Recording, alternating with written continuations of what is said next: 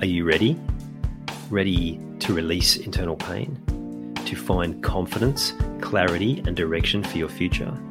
To live a life of meaning, fulfillment, and contribution?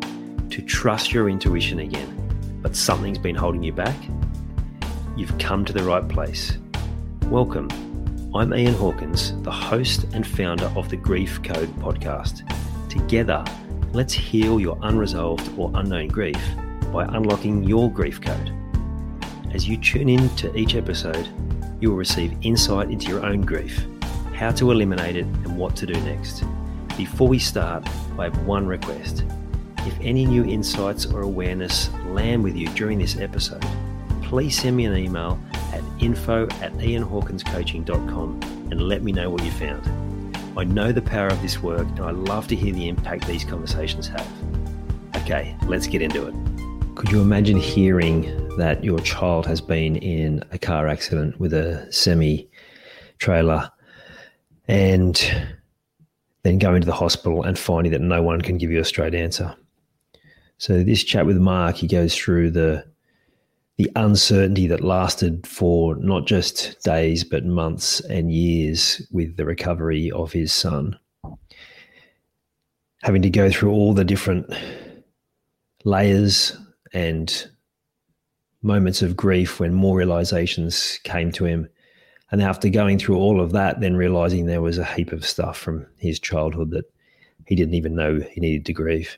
And then having to go through and unpack all of that but it's also a story of hope and it's also a story of how you can recover from particularly challenging times and grief with yourself and the most important people in your life. Really love this chat. Enjoy. G'day, everyone, and welcome this week's guest, Mark Goblowsky. Mark, how are you? I'm great. Thanks for having me, Ian. You're welcome, and, and thank you so much for coming on to share your story. We'll just chatting before we jumped on our, our mutual connections, Matty Wolf and, and Alison Rodden, who have both been on this uh, podcast and, and told their story. So they you come with a great reputation, so I'm and a great story. So I'm looking forward to sharing. Thanks. And I'm also really appreciative that you are prepared to tell this story because from everything you've described. Uh, quite a traumatic one and, and multi layered. So, can you share with the listeners the, that what unfolded for you all those years ago to your son? Yeah, sure. So, um, my son's name is Josh, and uh, in August of 2005, he was riding in the back of his uh, mother's car, and uh, they were headed somewhere on the interstate, and he was strapped into a you know regular uh, child seat uh, appropriately, and it was secured appropriately. Everything was great. Unfortunately, um, his mother's car was hit by a semi truck. The truck moved into her lane. She was there. He moved in. She tried to get out of the way. He clipped her car and the car spun across, I think it was four or five lanes. And um, when it came to a stop, it, it, stopped perfectly in the middle of the lane, pointed in the correct direction, except immediately another semi hit them right square in the trunk. Ugh. And uh, he was in the back seat. And um, yeah, the the first driver kept on rolling. It, it was actually a hit and run. Oh wow! Uh, and the second driver did stop. A lot of people stopped to try to help, uh, you know. But the, the, the, peculiar thing is nobody saw. Everybody saw the truck, but nobody got a license plate. And oh, so wow. the driver's never been found. Um, but at any rate, Josh, um, Josh's mom was knocked pretty, um, you know, kind of delirious. Uh, and and when the helpers, uh, passersby, came to help get her out of the car, um, she didn't say anything about Josh being in the back seat, and the trunk had pushed into the back seat. So now the back seat, the back of the back seat was smashed against the front seat, oh, uh, the back geez. of the front seat. So you couldn't see him. But when they once they got her out, his her front seat popped oh, popped forward, and his his little arm dropped out. Oh, and so one of the guys is like, "Oh my God, there's a kid in here!" So you know they get him out paramedics show up and um, you know they do whatever they can and get him sent off to the trauma unit uh, that day and um, you know the funny thing was and i didn't realize this for five years but uh, before the police let the uh, tow truck driver put the car up on the tow truck yeah. they had written the word fatality across the windshield Oh, what? Um, they never thought he would. There, there was almost like no consideration for his survival. His respirations were so low. Um, so anyhow, they get him to the uh, ICU, or not the ICU, but the emergency room. They do what they can, and they get him up to the pediatric ICU. Um, eventually, I I got a phone call from his grandfather, who had gotten a phone call from the hospital about um, his daughter, uh, you know, Josh's mom. Yeah. So I took off for the hospital, but I didn't really know much. All all his grandfather could tell me was that Josh was in the pediatric ICU, the PICU, and he was unconscious. I had no idea what unconscious meant. I know what it could mean. Yeah, I just didn't know for sure what it did mean. So, um, does the uncertainty at that point scarier, or just getting that news in itself like was enough to like what was the reaction? My reaction was I need to get to the hospital. Yeah. Right.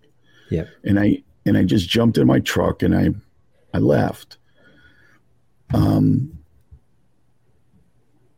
I had a cousin who in 82 had suffered a, a pretty terrible car accident and she had a severe brain injury as well. So I was kind of familiar with what could go wrong. Yeah. Um, in those circumstances, but I what I didn't want to let my mind race. I didn't want to yeah. let it get out of control. I was like, okay, you don't know what's going on here. You don't know what the truth is. But truth, to be honest, I mean, I was scared, but I was trying to keep myself calm with. I don't know the facts. I need the facts. I needed. I need information. Um, but the longer I was on the road, and it was, it's not a terribly long drive, maybe 15 minutes, but the longer I was on the road, the more concerned I got, you know, and then, and, you know, yeah. I'm a praying man anyhow. So I started to pray and, um, you know, I got a sense of calm, uh, you know, for the ride in. And then, uh, but once I got there, my panic set in full blown. Oh, I bet. Because I, I didn't know where the uh, PICU was, and it, it's a chopped up hospital. So they couldn't even give me, like, oh, just go to the elevator, eighth floor, you're there. It wasn't one of those deals. Hmm. So eventually I get to the PICU and um, walk down the hallway. Well, I ask a nurse where Josh, you know, where's my son? And she says, she tells me where, and I walk down there and I walk into the room, and then all I can see is my son in the bed. And, you know, he's just got tubes everywhere. He's on life support. Yeah. Um, you know, and there's monitors all over the room. It's pretty just, crowded. Yeah. Did that like hit you like a yeah. wave? Yeah. Yeah. You know, it's like getting punched in the face and the yeah. gut at the same time. Yeah, wow. Like everything about your body is just overwhelmed, you know, because of the thoughts in your head. Yeah, and it makes it real, right? All those different things oh. that you've thought about, and then here it is. Wow. Mate, I yeah. can't I, I, can't imagine how you even stayed on your feet at that point. Um, you know, it was interesting. I, I remember just standing there and just doing this, just putting my hands up on my head and just going, you know, I was trying to like, I don't know what I was, I don't know if I was trying to keep something in my head or keep other things from getting inside my head, but it was just, yeah. it was still, it was some protection mechanism of like, I needed to like calm my brain down a little bit, I think, um, because it was overwhelming and it was, it was physio- physical. Yeah. Yeah. You know, I mean, I could feel it in my body, in my gut, in my chest. It was. Yeah, I think. Yeah, that's one of those things that people don't. Well, not that you get prepared for those moments of grief, but um, you can't hear me. Can, can you hear me now?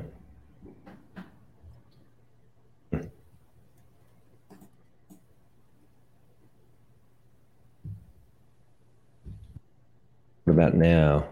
Nothing. Nothing. Nothing. What is going on? Test, test. No, I'm not getting anything here either. Now? Speak. Test, test, test.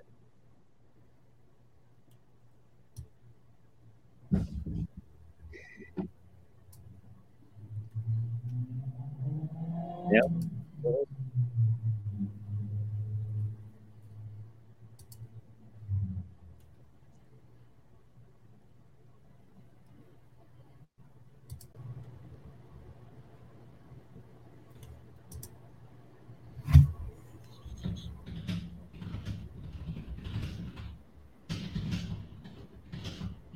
I think I got you.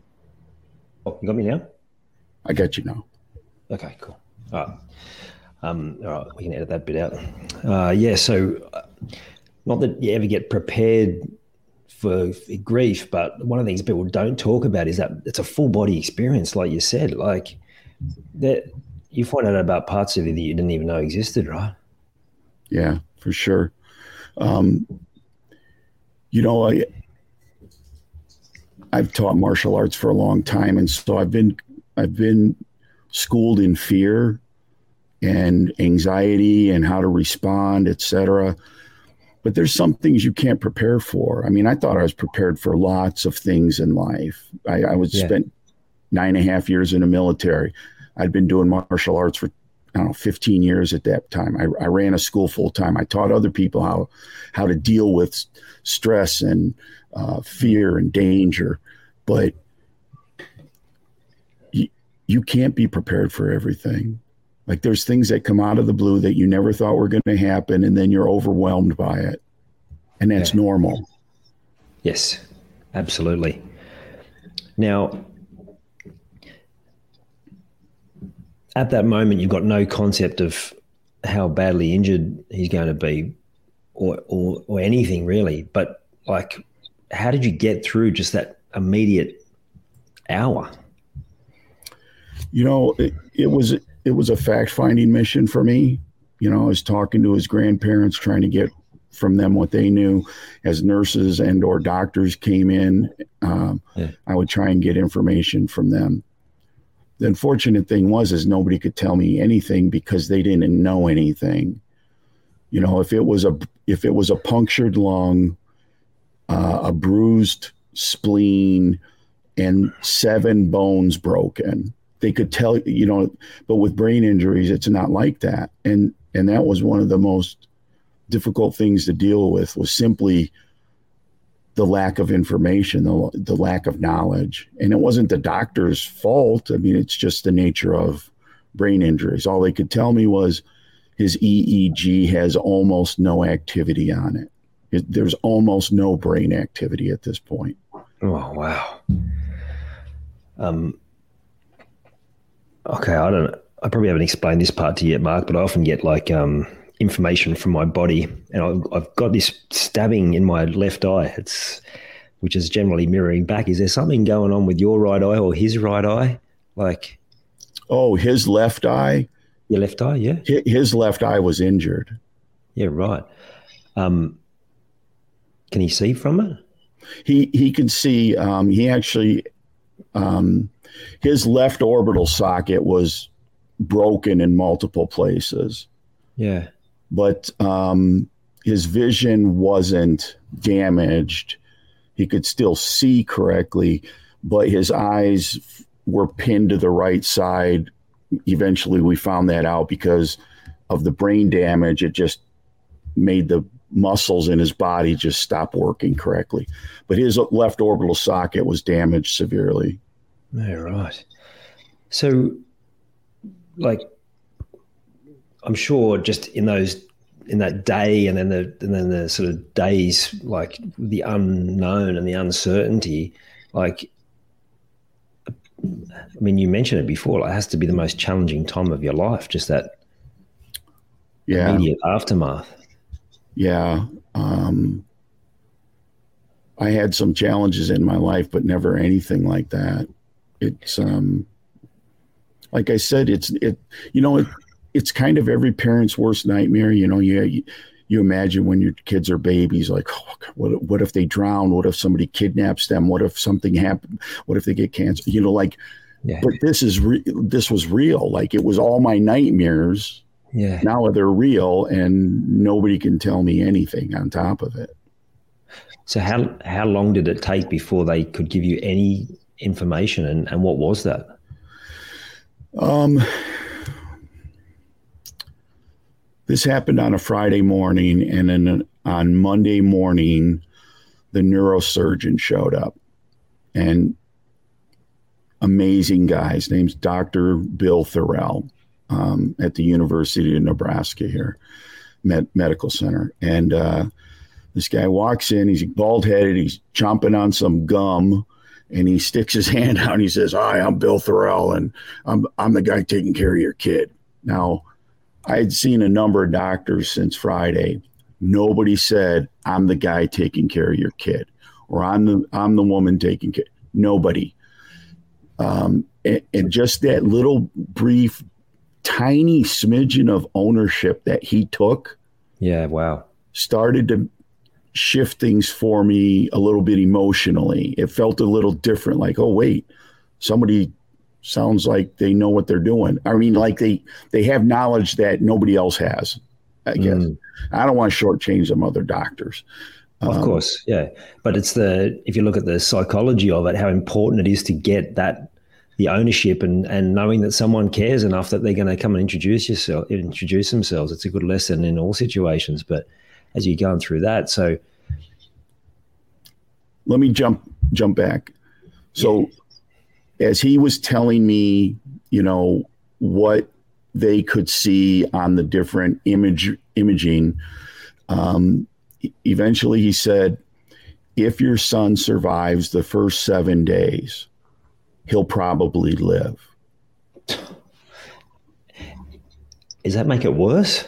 No, no, no, man. I'm telling you, it like it made it better. In one way, okay. it made it better yeah. because it gave me some target. It gave me mm-hmm. like, okay, if he makes it seven days, then things might get better. And that's, I mean, I didn't know if they would get better, but he's like, he'll live. That much I knew. Okay, if he makes it a week, he'll live. Um, beyond that, I didn't know. So my first target was, you know, to get to the next Friday and uh, that gave me hope. You know, gave yeah, me hope. Yeah. And, and I like how you describe that. It gives you a target. Like when you're in a place of complete uncertainty and and I imagine fear, and you're thinking about all the different possibilities. At least you've got something now to aim at.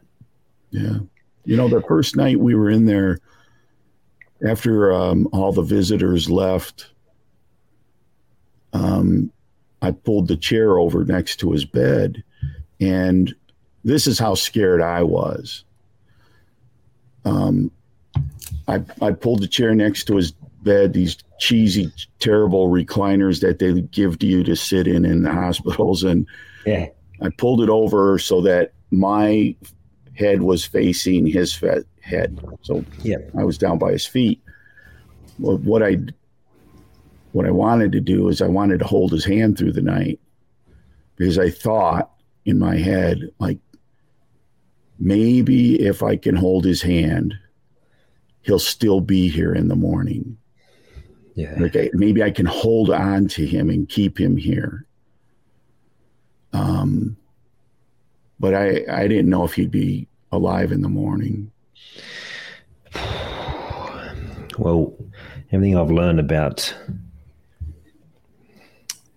people and energy and like just the fact that you're there would have had tremendous tremendous healing capacity because we when we share a space like that like but at that point guess you like I think about after I've lost someone and they and they no longer hear you you reach for anything like have conversations with them all sorts of things. But at that point where you where you still feel like I don't know is it like do you feel like you have some semblance of control by doing that?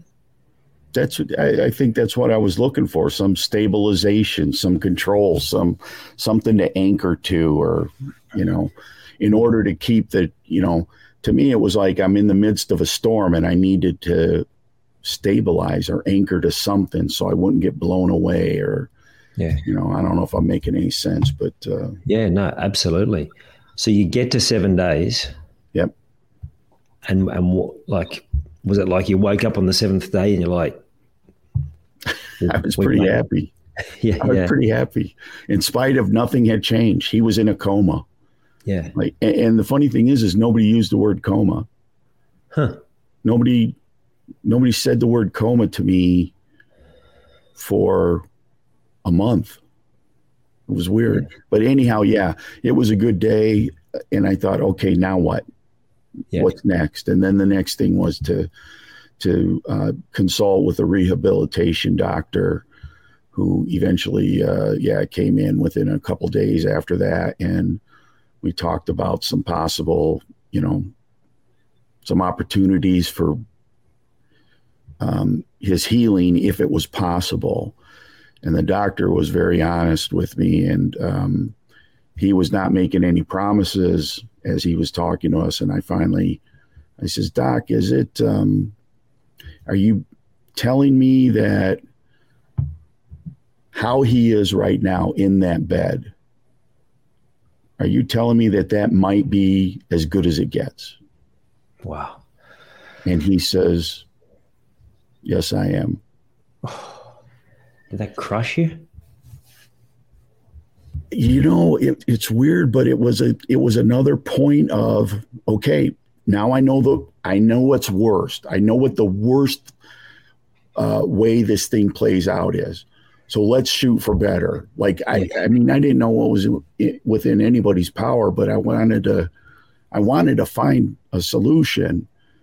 Um, I wanted to do whatever we could to maximize whatever we could.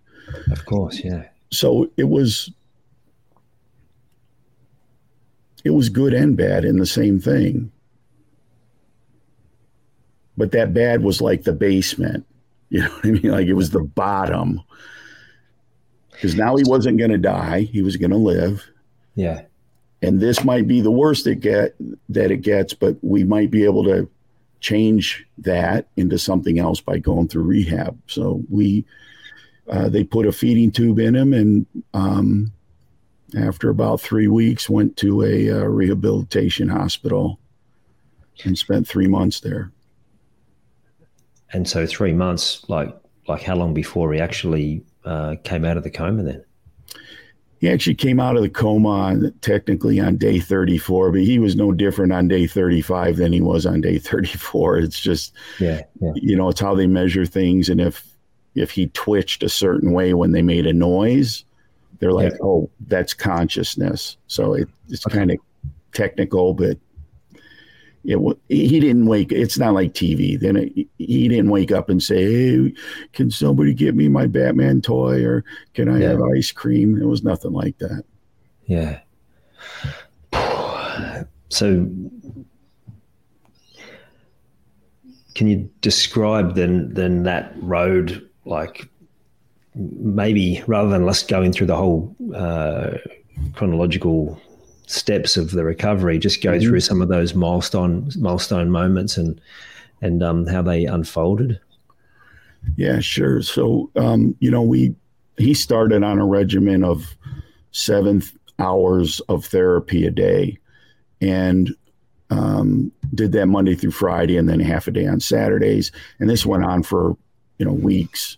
And yeah. but there was a point along the way where I could feel like I was losing my energy.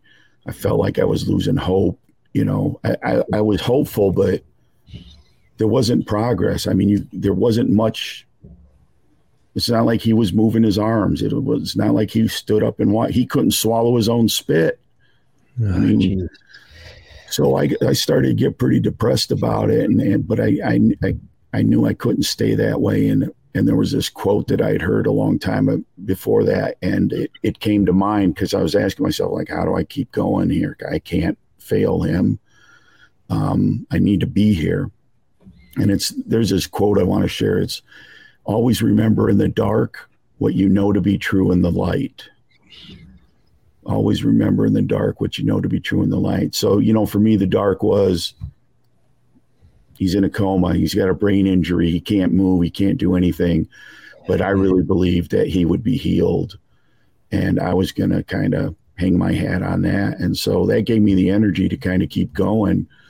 Um, and, uh, you know, we went through the entire 12 weeks. He started to kind of walk with help. Um, he couldn't talk yet. Uh, and then um, after the 12 weeks there, it was about four months total in the hospitals. Uh, you know, we were sent off to outpatient outpatient status, which w- was terrifying for me.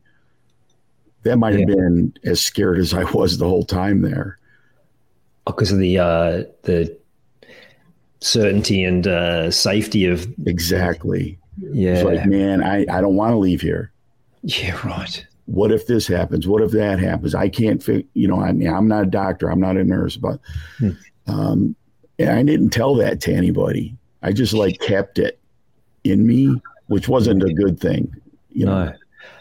No. So I'm, I'm guessing you weren't with his mother at this point. Yeah, his mom and I weren't married, um, and we weren't together at that point. So, there was other complications and challenges, but yeah. So so how did you like? Were you supporting each other at all through that time? And and if not, like where, where were you getting your support? Uh, yeah, I didn't get any support from her on this. Um, I tried to be supportive. I hmm. I just know how I felt, and you know, yeah. I I could only imagine how she felt. Yeah. Um, I didn't I, I, played my hand not very well in that area. I didn't go looking for support. Um, I didn't think I. I don't know if I didn't think I needed it or if I didn't think I should need it. yeah, I, from from my experience personally and from working with other people, is it's generally that second one yeah. we it almost feels like we're weak or yeah. Or we're not you know we're not good enough if we if we reach out but it's quite the opposite. It's exactly sure the opposite it was it was the worst thing i could have done. Yeah. So if you go then through the through the years like how have you been able to well, let's go here. Like when when eventually did you realize that you weren't coping? Like, what, mm. was there another sort of um, moment of like I can't do this anymore on my own? Yeah, I um, and this was Josh was probably this was probably six years after he got hurt. Five five years. So you battled on for that long. I did. and may I say foolishly. yeah, yeah. Um, I, I, was literally at the end of the at, at the end of my rope, and mm. a friend of mine who has two children um, on the autism spectrum uh, brought to me a flyer for an event that was held here in Nebraska, offered through the Department of Education, uh, called Parents Encouraging Parents, and um, on the on the brochure it listed all these different like sessions that they had at this little conference. When i looked at the back the one on the back said good grief. And i was like i don't care about any other session. That's the one i need to see. Because i am grieving. I am broken inside. And i and i i couldn't tell anybody that I mean, mm-hmm. I didn't think I could tell anybody that. And I didn't think I had anybody I could tell. Um, you know, I was out here by myself. My family is spread out all over the place. There was, I had friends, but I don't, you know, I, we'll go back to the, what I said before and what you, you mentioned. Like you, you think you shouldn't, yeah. you think you shouldn't need others. And yeah. that's the furthest thing from the truth. 100%. I, don't know if you're familiar with Jim Rohn, but one of oh, yeah. uh, one of his quotes, I think it's probably my favorite, is when the student is ready, ready the teacher will appear. Mm. And he certainly appeared in my life at a time where I was ready to hear what he was saying. It was actually the first video I saw from him was exactly that message, and it, what that's what sort of dawned on me when you when you said that's the one I've got to go to it had been six years, but you were ready, right? You were ready. That- I, I was ready. I, and I was only ready because the pain had gotten so bad. Yeah. The, the, the pain, the grief, the pain, whatever I was experiencing on the inside of watching my son who still wasn't, he was better, but he wasn't fixed. And what, what was the pain? Was it guilt? Was it uh, hopelessness? Was it like lots of different things? Um, the pain was my son was broken and I couldn't fix it. Mm. And it, and to watch him struggle yeah. to do the simplest things. Whereas before the accident, he he he was on steroids. I mean, he wasn't really on steroids, but he was just yeah. so alive and yeah. his physicality and his intellect, like it was just, you know, amazing. And um, and then it, it seemed like it was all stolen from him. And I think that I felt a sense of injustice too. I couldn't really put words to all of it then. Yeah. You know, it's been a number of years since that day and I'm better now because I've done a lot of internal work of trying to understand because grief just grief doesn't just stop because you go to a grief conference. Yeah, exactly. Or read a book or talk to your pastor or like it may never end. It could certainly get better. Yeah. But there may be a little twinge where you you still miss that person or you miss what you had or whatever. Yeah it's it's the waves yeah. that just keep coming, and you think it's gone, and then and then another one comes crashing down, and it's again, it's the part that in like to me, that's the part through grief we're never prepared for. Like it's relentless. So yeah. you went to that conference. What did you like? Did you then speak to someone on that day, or did you like have a moment where you broke down, or like what mm. unfold? I had more than one moment. One moment when I broke down. I can yeah. assure you of that. Yeah. Um, I could smile about it because that being at that conference like changed my life. Yeah. You know what I mean? It it buoyed me. Like it now, instead of just treading water and and from fatigue you can't tread anymore, there was this buoy that I I could latch onto, and and now I wasn't just holding myself up with my own strength. I had the strength of meeting all these other people who were going through. Nobody else at that conference had a child with a brain injury, but they were all going through something. Um, some things that maybe weren't as dramatic, but they were as difficult, you know, because yeah. it's yeah. your kid. Yeah. Um, so uh, they had three sessions of what they called small group discussions. So Thursday, Friday, Saturday, and you went to one on each. And on your first one, you you kind of picked out how you felt based on some drawings. And then on uh, you know the last day, you pick out again. And I'm telling you, I, I was like a new man, simply because there were some skilled people at asking questions. Yeah. And there was a two hour session of just a panel of parents who got up there and just told their own stories of what they had gone through. They weren't professional speakers. They were people like me and you, and they um, maybe you're a professional speaker too. I don't. I don't mean to, I don't mean to minimize. No, no, not at all. Keep going. okay.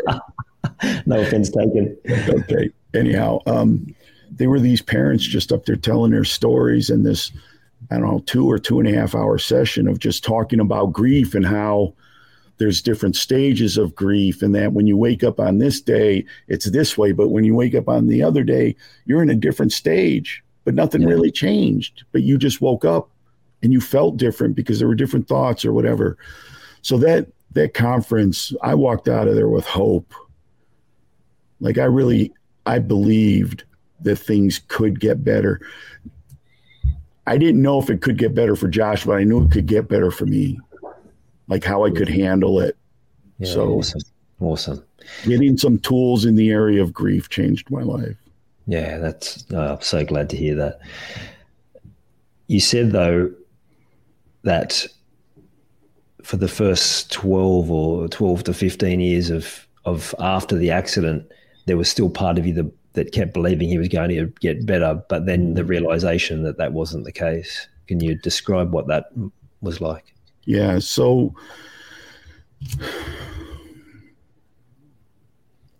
Josh was um, in high school at this point, and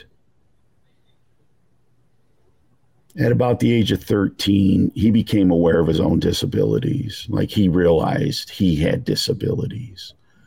And that was a tough day because he came to me and out of the blue says, Dad, I, I don't like having disabilities. Yeah. Um, and I couldn't really fix it. but we did sit down and watch a 45 minute video of Nick Vujicic. Isn't he? I think he's an Aussie, isn't he? Not familiar with him, but oh, keep okay. going. That's fine. So, um, anyhow, at 13, I started to see that it, I was getting glimpses of maybe this was was not going to fix itself eventually. I, I continued to believe that he was going to be completely healed and ride motorcycles someday. Um, but I kept getting glimpses like, well, maybe that's not going to happen. And by the time he was 18, I was in a full blown depression because one day I realized he's like a nine year old. Hmm. And I can't change that. And I'm never oh. going to be able to change it. And now I have to give up this dream that I had of how this was all going to end, that the story was going to have this pot of gold at the end of the rainbow and no, it's not going to have a pot of gold, and no, there's no rainbow. You know, it's just going to go on forever. And I started to tell myself, like, this is never going to end, and blah, blah, blah, blah, blah, which did nothing for my mindset and didn't help me at all. Hmm. But I, I genuinely went into a depression, and it was another one of those valleys of grief that I had to wrestle through. And it took me probably two years to get through that. And and how did you? Did you at that point did you realize that, that you did need to speak up, or did you battle on your own for for? A oh no, I spoke up. Yeah, good on I you. I learned my lesson. Yeah, yeah. I, I I talked to several people in uh, fields that could help me. Um, I talked to mental health practitioners. I talked to doctors. I talked to coaches that I had, um, life coaches, to sort this thing out. Yeah. Um, because I it wasn't like I wasn't just depressed, I was getting angry. Yeah. Because I felt cheated, you know. Um that was me angry. And and you talked about that like um the injustice. Mm-hmm. And you meant you touched on it at the start. I don't know if it was before we jumped on or when we were recording, but it's like you see this future, you imagine it, you you have that full body experience of what that's going to be like, and then when it's taken away, it's yeah, it's like oh, it feels like you've been robbed. And uh, yeah, I was angry. So many different levels. So so had were you is this where the kung fu training came in and helped, or was that a hindrance because you were um, continuing to sort of uh, calm yourself without actually processing it? Um, at that point in my life, I I had the knowledge that I can't just calm myself through yeah. this. Like you need to do that too. Yeah. But you need to process what's inside of you and um, and I continue to process that and other things, um, you know, and I do it through talking with either professionals or life coaches, people who are skilled in asking questions and being objective, um, and helping you to see your see the solution. Um, yeah, and journaling. A lot, a lot of journaling, a lot of journaling and the regular regular listeners uh, of this podcast will know that I'm a big uh, fan of the journaling as well. Another one I got from Jim Rohn, and then learned from guys like Robin Sharma and mm-hmm. the most successful people in the world have a journal. Mm-hmm. They keep a record of where they're at. They they get their different thoughts out of their head, and particularly if you've been through experiences like you're describing, which not comparable, but everyone's been through some sort of traumatic oh, yeah. experience. Yeah. But, um, will be eating away at them. So you've come out the other side of that. And well, actually, before we get to, to more of your stuff, like, how is Josh now? And what what have you learnt from him, given that no matter what how people are showing up in the world, the ones that have had their biggest challenges, in my experience, are our greatest teachers as well, right? Yeah. So, um, Josh has taught me to maintain an indomitable spirit, like a spirit that won't be broken or broken down. Um, to be resilient, to keep trying, to keep putting one foot forward. Um, I think some of the things that I learned just from my experience was to main to find and maintain perspective and I I had a lot of things that I needed to learn in order to just be able to get through this. Yeah. Um, you know, one is forgiveness. Hmm. Um, you got to be able to forgive everybody and everything, you know, hmm. which is not an easy thing to do. And I think forgiveness, like grief, is you got to keep going back. you got to keep doing it. Particularly when, as you described, the the drive is still out there somewhere. Yeah. Having to deal with all of that as well. Yeah, you know, and Josh wants to find him. Like Josh genuinely wants to find this guy. And I'm torn. Like, do I do I feed that? Do I do I try? You know, I mean the internet's pretty big these days. Who knows? Hmm. We have some pretty compelling photos of the car and him in a hospital on life support. I'm sure people would share it all over the world, mm-hmm. you know, a bazillion times. But is I don't know that I don't know if that's right. You know, I mean, like I don't know what I don't know what I'm feeding if I do that. Mm. Yeah, well, I mean, to my mind, as a parent, they're gonna they're gonna chase what they chase anyway. There there are some things that like we can try and control them and and deter them, but when there's part of them that's got to go on the journey themselves, right? Yeah, yeah. So I, I'm not sure if there's uh, whether you've whether you fuel it or whether you don't, whether that's going to necessarily have a big impact on his journey through that. Like he'll, he'll he obviously there's some sort of need that needs to be met through that. Yeah. Um, okay, so this is so weird.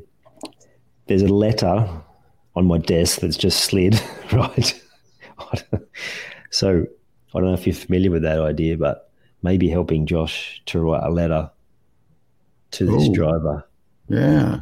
That whatever you do with the letter is is up to him, but just to so he can get whatever's in his head out so that That's a great well, idea. At least he can start. That's a great idea. Yeah, start the healing process. Um, now, I don't know if this is significant, but it seems to me because it's really standing out. But it's the the yellow and red. Now in Australia, that'd be reference to rescue. Mm. So I don't know if there's something there for that as well, like whether there's some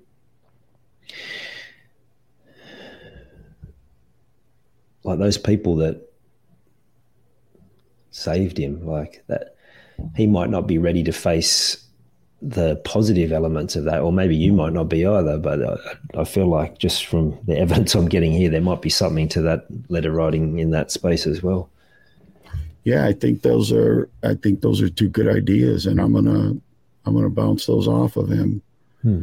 Um, you know, you you asked how he was or where he's at, and he's, you know, he's 21 now, and in the last 18 months, he wrote two children's books. Wow. Um, now he had help. It was he didn't literally write them. He told somebody, and somebody else helped him and wrote it down, but he um, he's getting out some of the you know what his life is like in real general terms. There, I mean, they're for kids' books, so they're yeah. you know um, they're meant to be encouraging and they're meant to be conversational. Um, but when he decided he wanted to write books, he when we were getting ready to publish the first one in December of 21, he came to me and asked if he could donate the money to kids. Wow. And I was like, it's your money, man. You can do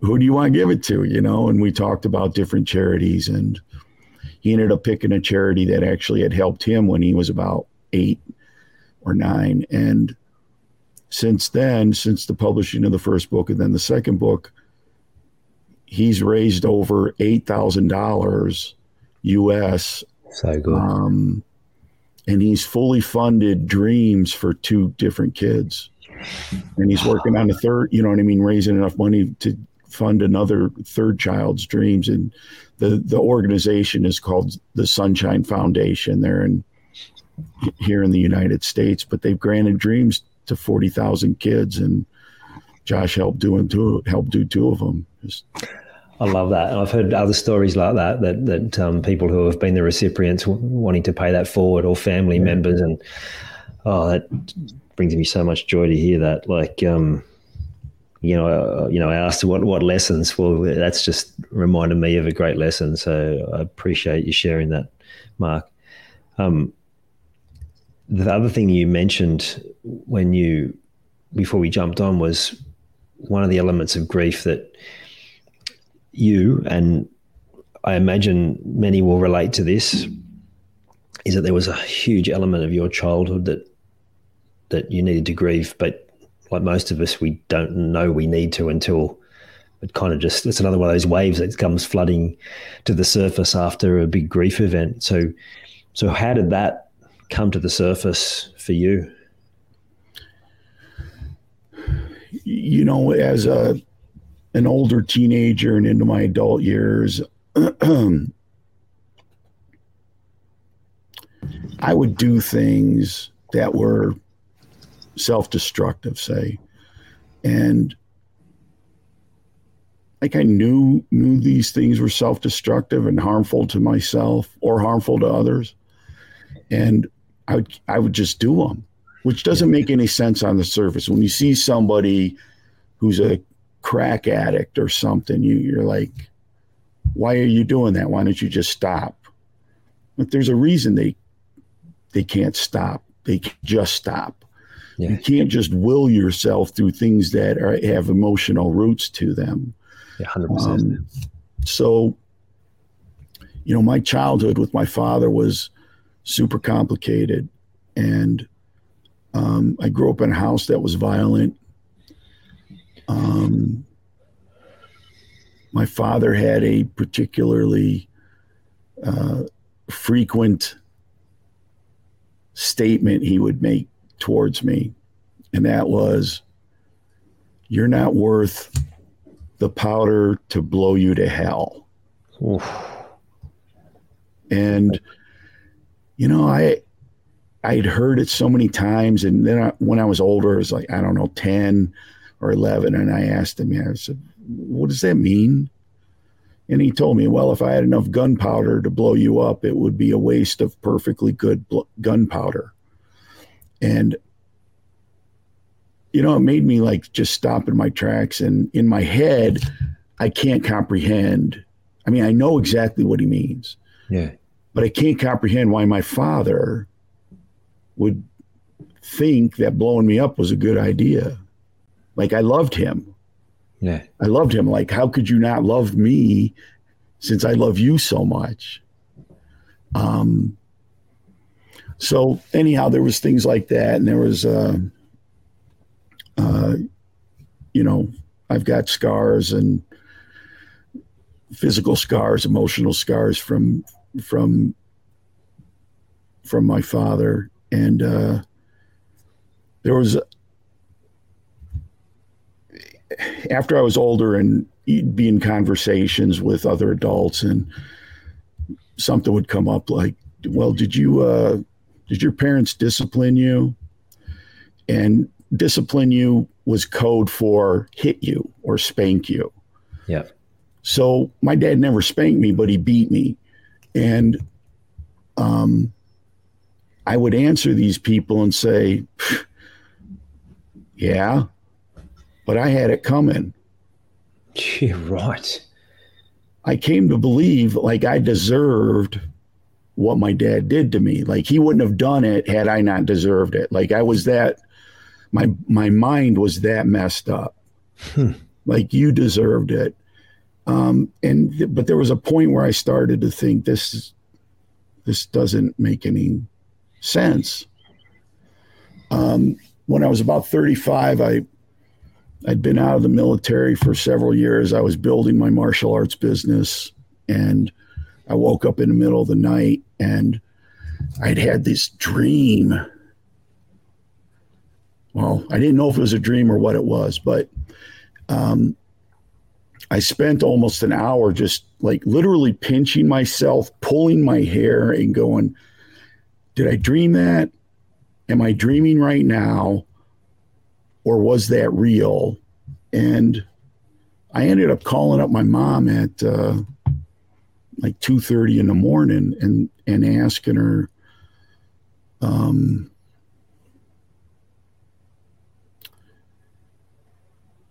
asking her if something happened when I was in kindergarten. And she says, Yeah.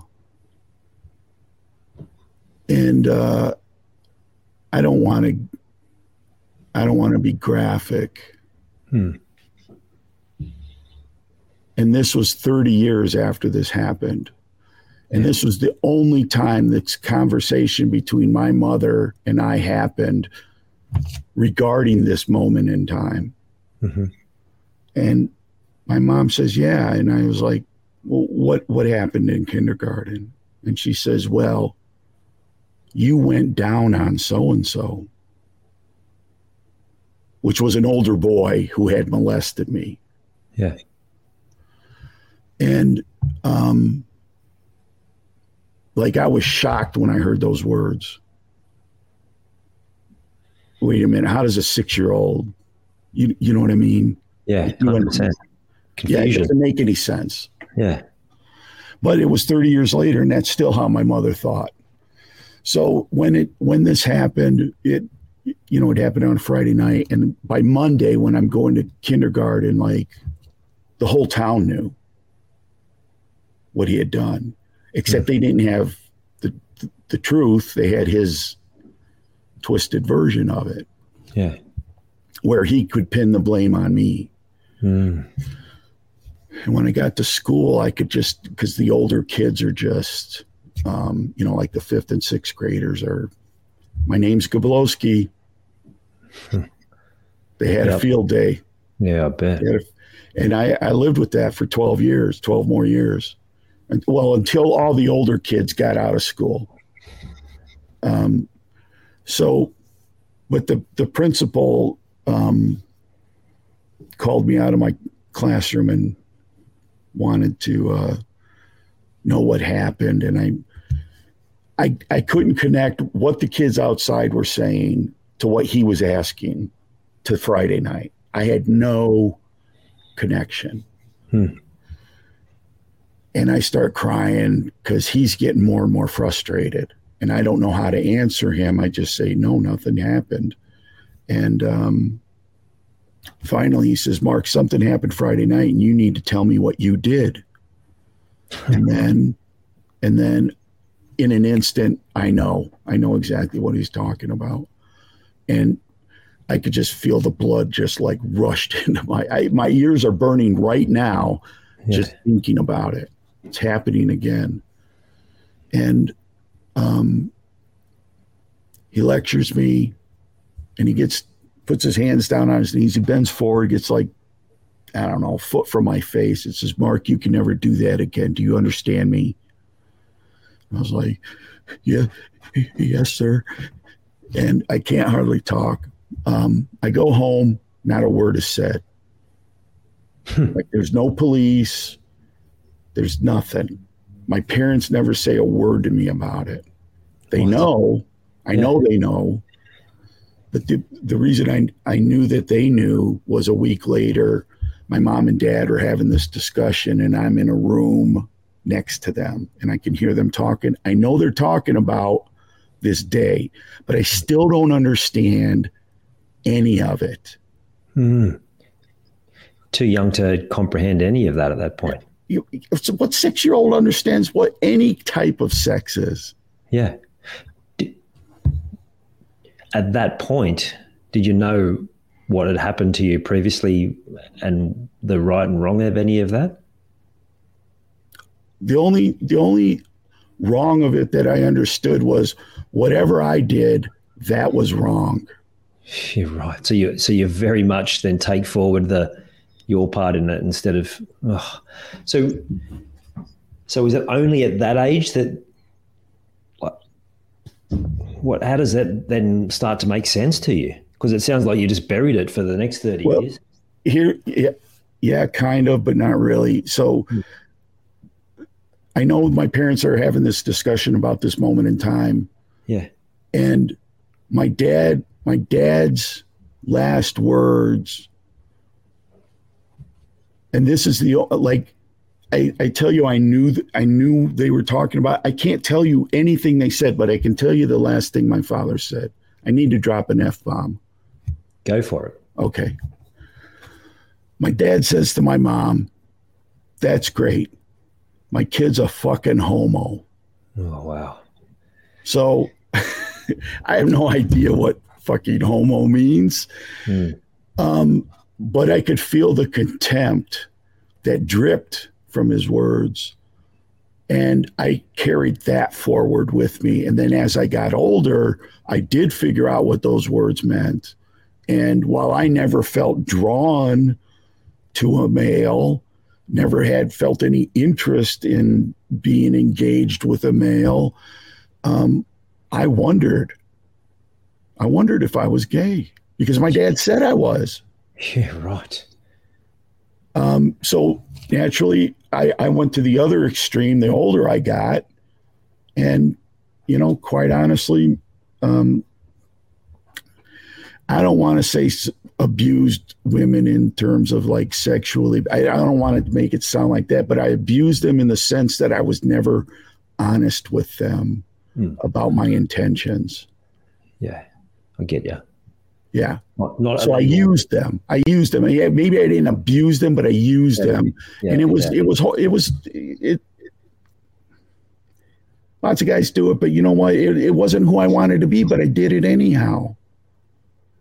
Because I was compensating for all these other thoughts in my head. So, um, Yeah. it's like it's but shortly after that, something you said before. Um, Keep going. There's a bit of a delay now. I um not too too long after that, I I could be driving down the street and out of the blue, my emotions would just literally come up from my stomach through my chest and just pouring out of my eyes and my chest would hurt just from there was so much unexpressed grief of Yeah. my own behaviors, of how I was treated, of how different things were handled. Um, and I would just weep. And it would seemingly come out of nowhere. And I never understood it. But it was the grief of the pain that was never explained to me and I and it was never processed and I never dealt with any of it. I just used alcohol and drugs and women to sedate and eventually I couldn't sedate enough. Yeah. It's like you said earlier, you can't will yourself past something. Yeah. If it's there, it's there and it needs to be processed. So, was there a, a key thing that helped you get through that next level of grief? Or was it a combination of things?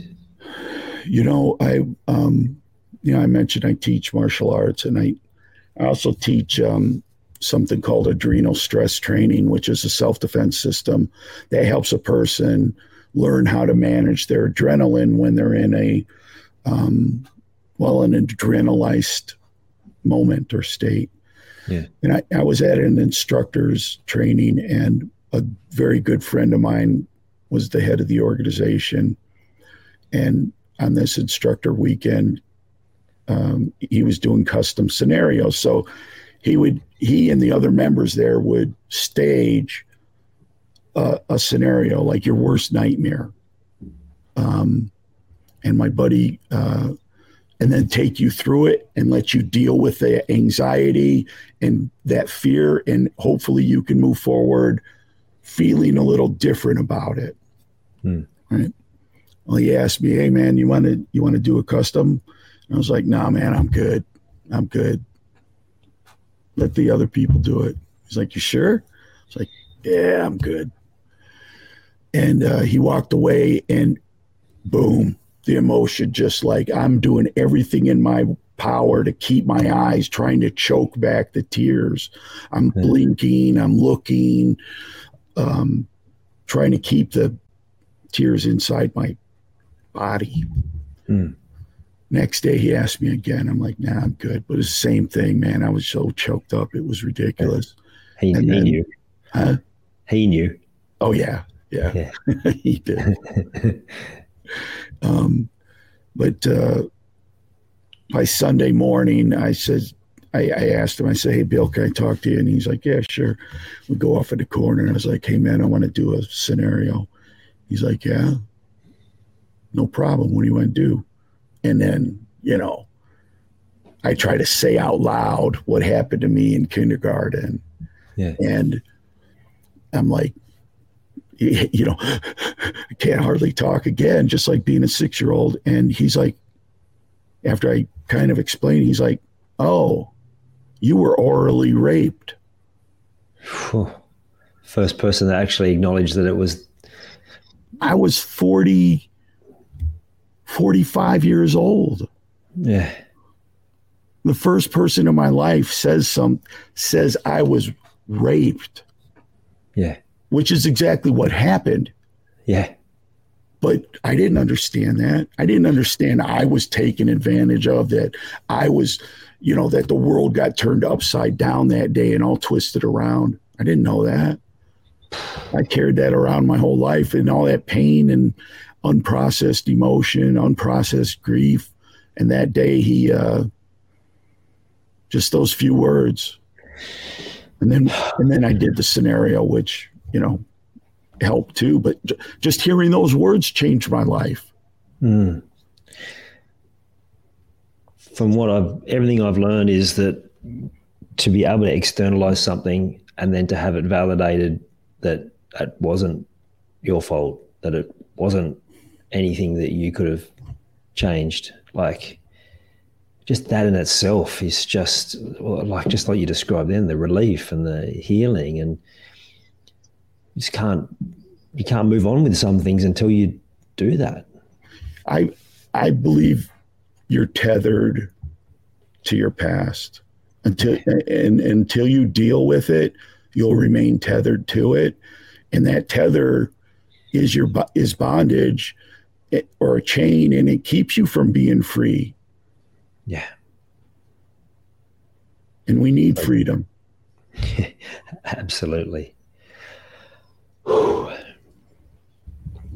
What um what I'm always looking for, Mark, is the is the links to people's experience and what they do now. And to me, it's no surprise that you ended up in the military, protection, and then and then kung fu also protection. But then from from the journey of like, but but kung fu is so much more than that, right? It, it's it's almost mirrors the journey that you went on, and you must have quite the ability to absorb large amounts of stuff, not just for you, but for the people that you teach and, and serve as well? Um, in Kung Fu, we teach a term here. It's central to everything we do, these 2 mm-hmm. words. And in Chinese, it's Yang Sheng, Yang Sheng, and it means to nourish life. Hmm. And the one thing, you know, in my experience, the best thing you can do is go through life nourishing your own life and nourishing yeah. the lives of those around you. Like yeah. there's nothing better that a person can do with their day. Like this podcast nourishes life. It deals with a sticky subject. Yeah. But it, it but it's it's a subject that people we don't know how to work with. We don't know what it is. We don't even know what it is half the time. Yeah. And we don't need know how badly we need to grieve. Uh, we don't know what what to grieve. You know, so this podcast nourishes life, and um, I think if we all could think in terms of like, how do I nourish my kid's life? Is it going to be I got nothing against people drinking alcohol. I have a beer once in a while. Yeah. Um, but am I going to nourish my kid's life by teaching him to drink? You, you, know what I mean? Like, yeah, yeah. You know, having a social drink or some celebration, okay, but do I really need to teach him to drink a six pack every day when he comes mm. home from work? Yeah. I don't need to teach him that. Hmm. he can figure yeah. that out on his own. yeah, yeah, yeah. Yep. Oh, wow. Um, Mark, this has been such a fantastic episode, and, and I, I really thank you and honor you for sharing so openly these experiences. Is there any message you'd love to leave with people just around a couple of things that you've mentioned, which is hope and and the um, importance of speaking up? Yeah. I, I think if if you've got pain on the inside, I think you should um, maybe drop what you're doing in today and take the time to find somebody that can help you to process that pain. And whatever your pain, whatever's at the root of your pain, um, it it needs attention and it deserves attention. And you deserve you deserve to get this out of you. And if you're angry, you know, like there's people out there who are angry, or maybe they're like uh, incredibly quiet and reserved and passive. There's something at the bottom of that. There, yeah. there is. You're not broken, but there's something underneath that's keeping you afraid or keeping you angry. And I, I believe it's almost always some pain that you've experienced somewhere, some emotional trauma, some pain. Um, yeah. yeah. And then the, the rest is just, you know, give yourself some grace, have some compassion. Yeah. Love it. Thank you, Mark. Appreciate that. Can you, can you share two things? Well, it's actually three because the two, the names of the, the two books that, that oh, sure. Josh, has, Josh has written and also where people can find out more about you. Sure. So um, Josh's books are on Amazon. You can uh, uh, find them there. The first one is Josh's World, and the second one is Josh's Friends. And they're meant to be conversational between Josh and the reader, but also between the parent or grandparent and the kid. So they're kind of fun. Um, and then you can find me on Facebook, just uh, you know my profile, Mark Goblowsky. You can hit me up there. Uh, also, my website, markgoblowsky.com, G O B L O W S K Y.com. Awesome. Thank you, Mark. I'll be checking those books out. We'll make sure we get the links to the, both those books in the show notes as well. Great. Uh, thank you for coming on and, and sharing your story. I, I really appreciate it. It's my pleasure. I, I feel honored to be here. Thanks. You're welcome. I hope you enjoyed this episode of the Grief Code podcast. Thank you so much for listening. Please share it with a friend or family member that you know would benefit from hearing it too. If you are truly ready to heal your unresolved or unknown grief, let's chat. Email me at info at ianhawkinscoaching.com. You can also stay connected with me by joining the Grief Code community at ianhawkinscoaching.com forward slash the grief code. And remember, so that I can help even more people to heal, please subscribe and leave a review on your favorite podcast platform.